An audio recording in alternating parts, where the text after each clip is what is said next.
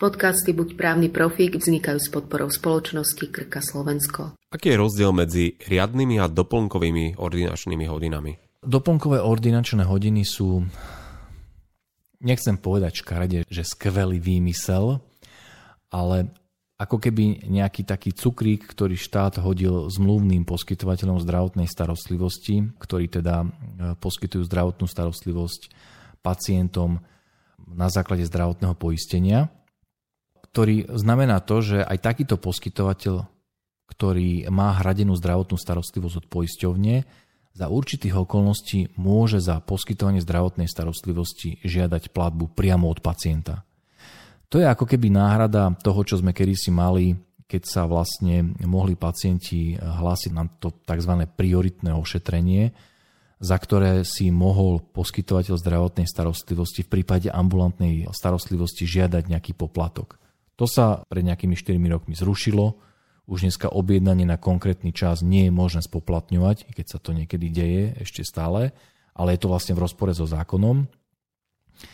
A keďže poskytovateľia opakovane nejakým spôsobom vyzývali ministerstvo, aby riešilo situáciu, že teda tie platby nie sú úplne dostatočné, pacienti chcú a neviem čo, budú chodiť aj po ordinačných hodinách a tak ďalej, tak ministerstvo vlastne vymyslelo taký spôsob, v ktorom môže poskytovateľ, ktorý je zmluvný, to znamená, že má zmluvu so zdravotnou poisťovňou, za určitých podmienok, okrem riadnych, nazvime to tak, že riadnych ordinačných hodín, si nechať schváliť samozprávnym krajom aj doplnkové ordinačné hodiny.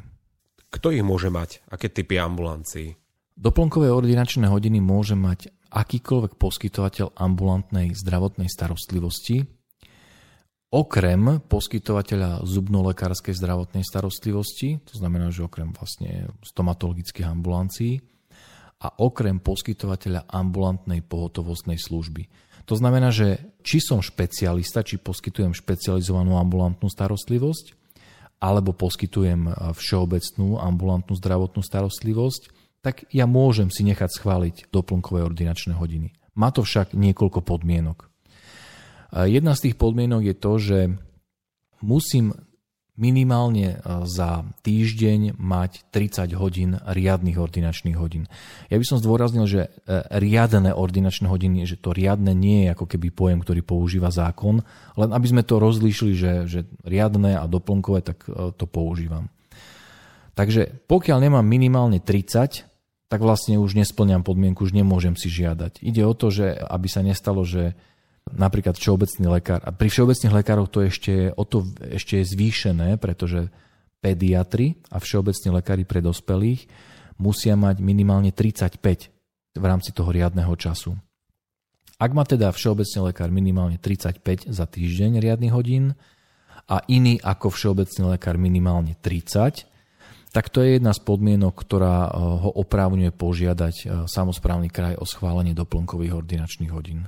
Aké podmienky musí splniť ambulancia, ak chce mať doplnkové ordinačné hodiny? Ďalšou podmienkou je to, že ambulancia musí byť napojená na, na informačný systém určený pre objednávanie pacientov, ktorý prevádzkuje NCZI. Keď si pozrieš eh, stránku NCZI, eh, ja som to pozeral si pred dvoma týždňami, že koľko tam je poskytovateľov. Mám taký idem, že tam bolo nula poskytovateľov v tom čase, ktorí boli napojení vlastne na ten ich informačný systém. To znamená, musíš byť buď napojený na ich informačný systém na objednávanie pacientov, alebo musíš e, mať informačný systém, ktorý má osvedčenie zhody. To znamená, že môžeš používať aj nejaký software alebo proste nejakú webovú službu na objednávanie, ale ono musí mať osvedčenie zhody od NCZI, že splňa parametre zákona 153 2013. Z toho vyplýva, že e, pacienti sa môžu na doplnkové ordinačné hodiny objednávať len cez takýto systém.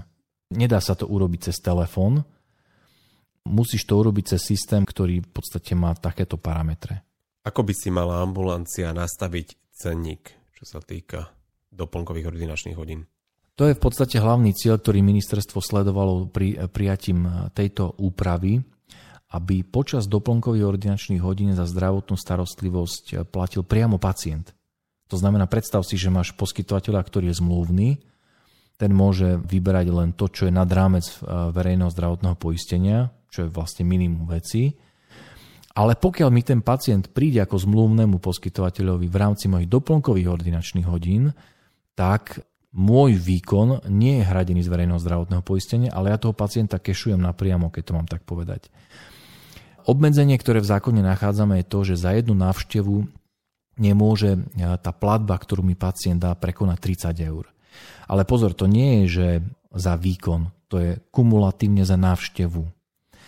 A preto by poskytovateľia mali eh, to primerane zohľadniť v ceníku, že už keď idem do toho, že chcem skutočne ako keby poskytovať zdravotnú starostlivosť aj v rámci doplnkových ordinačných hodín, možno, že si zvýšiť nejak príjem ambulancie, tak eh, mal by som to zohľadniť aj v ceníku, ktorý ináč musí mať aj ako poskytovateľ zdravotnej starostlivosti bez ohľadu na to, že či mám alebo nemám doplnkové, musím ho mať, ale zohľadniť by som to mal práve vo výške ceny výkonu ktorý vlastne poskytujem. Myslím to tak, že ideálne by bolo, aby ja som ako keby z tej návštevy dostal maximum. Dúfam, že nás teraz nepočúvajú pacienti.